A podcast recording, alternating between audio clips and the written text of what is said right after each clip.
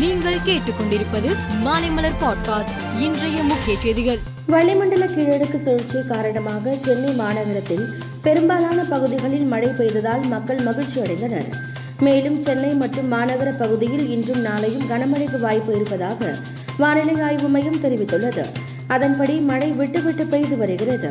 சிங்கார Chennai two point ஓ திட்டத்தின் கீழ் சென்னையில் பதினாறு புள்ளி ஒன்று ஒன்பது கோடி மதிப்பில் நாற்பத்தி இரண்டு பூங்காக்கள் மற்றும் நான்கு புள்ளி ஐந்து பூஜ்ஜியம் கோடி மதிப்பில் பதினோரு விளையாட்டு திடல்கள் அமைக்கப்படுகிறது.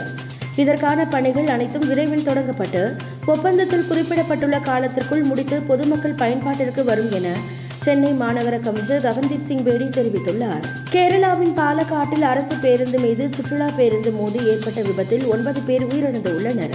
முப்பத்தி எட்டு பேர் காயமடைந்தனர். விபத்தில் உயிரிழந்தவர்களின் ஐந்து பேர் மாணவர்கள் என்றும் நான்கு பேர் அரசு பேருந்தில் பயணம் செய்தவர்கள் என்றும் தெரிய வந்துள்ளது.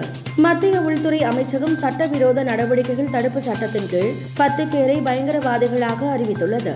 இவர்கள் இஸ்புல் முஜாஹிதீன் லஷ்கர் இ தொய்பா மற்றும் இதர தடை செய்யப்பட்ட பயங்கரவாத இயக்கங்களை சேர்ந்தவர்கள் ஆவர்.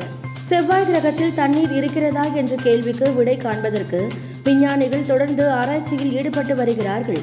இந்த நிலையில் செவ்வாய் கிரகத்தில் தென் துருவத்தில் திரவ நீர் இருப்பதற்கான ஆதாரங்களை சர்வதேச ஆராய்ச்சியாளர்கள் குழு கண்டறிந்திருக்கிறது. இது பற்றிய ஆச்சரியமூட்டும் தகவல்கள் வெளியாக உள்ளன. ஈரான் நாட்டில் ஹிஜாப் எதிர்ப்பு போராட்டத்திற்கு ஆதரவாக ஸ்வீடன் எம்பி தனது தலைமுறையை ஒட்டிய சம்பவம் நிகழ்ந்துள்ளது.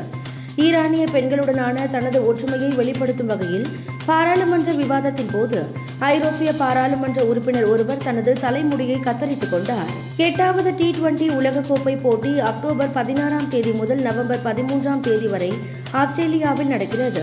இந்த போட்டியில் விளையாடுவதற்காக ரோஹித் சர்மா தலைமையிலான இந்திய அணி இன்று அதிகாலை ஆஸ்திரேலியாவுக்கு புறப்பட்டு சென்றது. அங்கு பர்த் மைதானத்தில் பதிமூன்றாம் தேதி வரை இந்திய வீரர்களுக்கு பயிற்சி முகாம் நடக்கிறது.